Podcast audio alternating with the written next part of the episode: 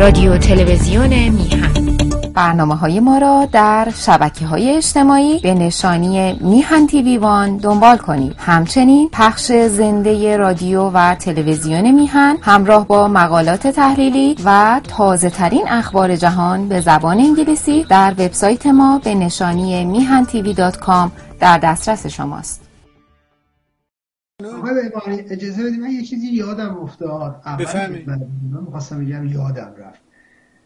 یه اشتباهی من دفعه گذشته کردم در بیان یک واژه که خب آشنایی باش نداشتم خونده بودم نمی‌دونستم تبرج رو گفتم تبرج. دوستی به من تذکر دادن که این نوع زینت زنان که خودشون آرایش می‌کنن و نمی‌دونم فلان این بهش میگن به عربیه. در هر صورت من نمی‌دونستم و اشتباه کردم اشتباه تلفظ کردم اینه که خب همینجا هم تصحیح کنم هم, هم تشکر کنم هم, هم پوزش بخوام برای اینکه آدم چیزی که نمی‌دونه رو نباید بگه. حالا حتی در حد واژه. اینه که خب اشتباه کردم. و اینجا تصحیحش می‌کنم. یه مورد دیگه بود من هفته گذشته در مورد آقای هانری لیوی که راجع به ایران صحبت کرده بود و ایران رو زیر سوال برده بود و اینکه رضا شاه اینو نمی‌دونم ساخته بود خاطر اس- اه، چه می‌دونم هیتلر و اینها. من یه توضیح دادم. منتها وسط توضیح هم می‌خواستم یه جریان دیگه بدم. گفتم همینجور که میگن فردوسی هم میگن چون ایران نباشد تن من. مباد خواستم توضیح بدم. قبلا یه بار توضیح داده بودم که این اساسا ربطی به فردوسی نداره ولی خب معروفه و خب حالا ایرانی ها باهاش این احساس رو دارن و اینها. دیگه رشته سخن دستم در رفت رفتم دنبال چیز دیگه. یادم رفت توضیح دقیقش رو بدم. چون البته خب می‌دونید فردوسی خیلی کلمات یا شعرهای خیلی زیباتری راجع به همین موضوع ایران داره و ابیات بیشتری داره معروفترینش در واقع همون است که که معروف حسرت می‌خوره که مبادا که ایران ویران شود. می‌دونید؟ اون حسرت اونه که میگه اساسا میگه کنام پلنگان و شیران شود. این داستانی است که خب فردوسی داره. اتفاقا همین هفته چون داشتم یک کتابی بود مال خانم شیرین دخت دقیقیان و که اسمش هست اتفاقا دارمشن اینجا. چون همراه خودم آوردم می‌خواستم اول چیز بگم اه، فناجویی یا انسان خدایی پژوهشی در عرفان ایرانی و حکمت قابلا نام کابالا در واقع فرهنگ یهودیت هم هست عرفان یهودیت. کتاب بسیار بسیار خوبیه. من خودم خوندم خیلی ازش یاد گرفتم و خیلی موضوعات جدید برام داشت و اینکه خب خیلی از اونچه که ما تو فرهنگمون داریم یا حتی تو فرهنگ دینیمون داریم یا تو اسلام داریم ریشه های اون در یهودیت رو و حتی عرفان یهودی رو مطرح کردن و حکمت قابالا رو. و به نظر من نکته جالبیه همین چون تو ایران هم خیلی وزارت اطلاعات روی مسئله کابالا حساسه و خیلی به این مسئله می‌پردازن و اینها. حالا اینه که من لازم دیدم. چرا حالا این رو عرض کردم؟ برای اینکه یه بخش خیلی قشنگی داشت آخرش راجع به جمشید دارن. و بعد چند تا چون بیت فردوسی رو آورده بودن چون بحث ایران هم شد گفتم هم ادای دینی کرده باشم این کتاب حالا ما خوندیم. خانم شیرین دخت دقیقیان زحمتشو کشیدن. ولی خب چون چند تا بیت از فردوسی بود اتفاقا امروز یادم افتاد گفتم خوبه اینو بگم.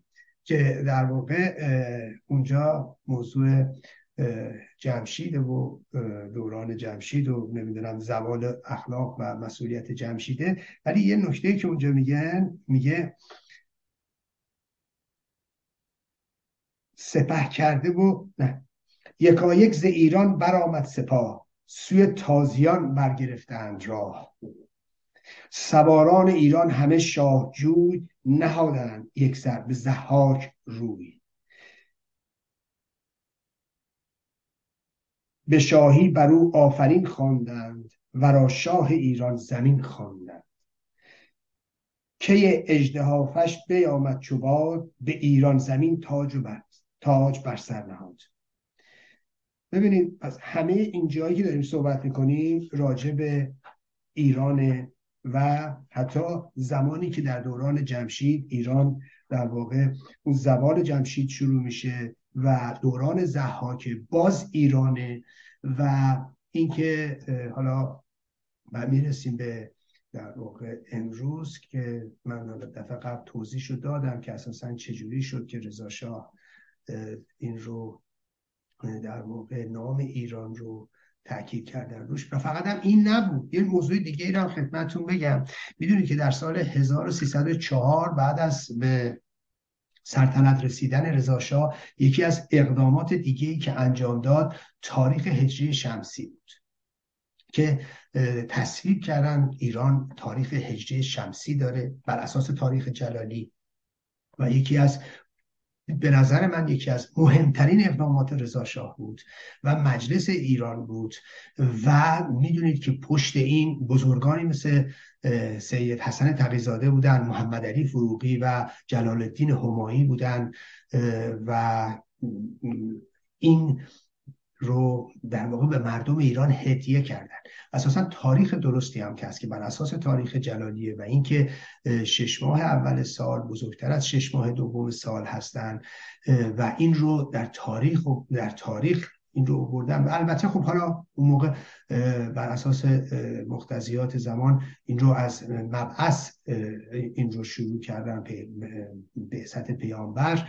و خب البته یک نقصی هم در تاریخ ایران هست درست به علت اینکه بخش مهمی از تاریخ ایران نادیده گرفته شده و یک موضوع می‌تونم بگم بیگانه به عنوان منبع تاریخ ایران قرار گرفته. در هر صورت این خواستم بگم که این موضوع هم در سال 1304 اتفاق افتاد و یک رشته اقدامات رضاشاه بود و ربطی به هیتلر نداشت.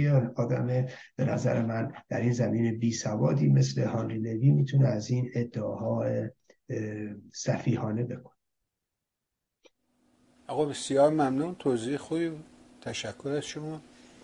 هم درس اخلاقی داشت هم یه بخش تاریخی داشت.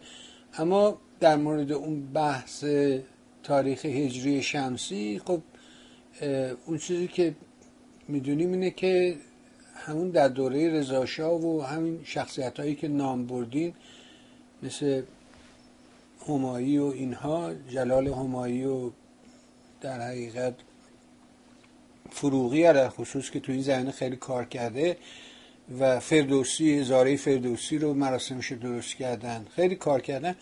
می‌دونیم که در دوره پیش از اسلام تا پیش از اون دقیق نبود و بعد از اینه که دوره رضاشاه که به اون بخش پرداخته میشه. شاید یکی از دلایل این که تاریخ رو از اونجا شروع کردن به خاطر فکر می‌کنم به خاطر این بود که مکتوبتر بود و دم دستتر بود.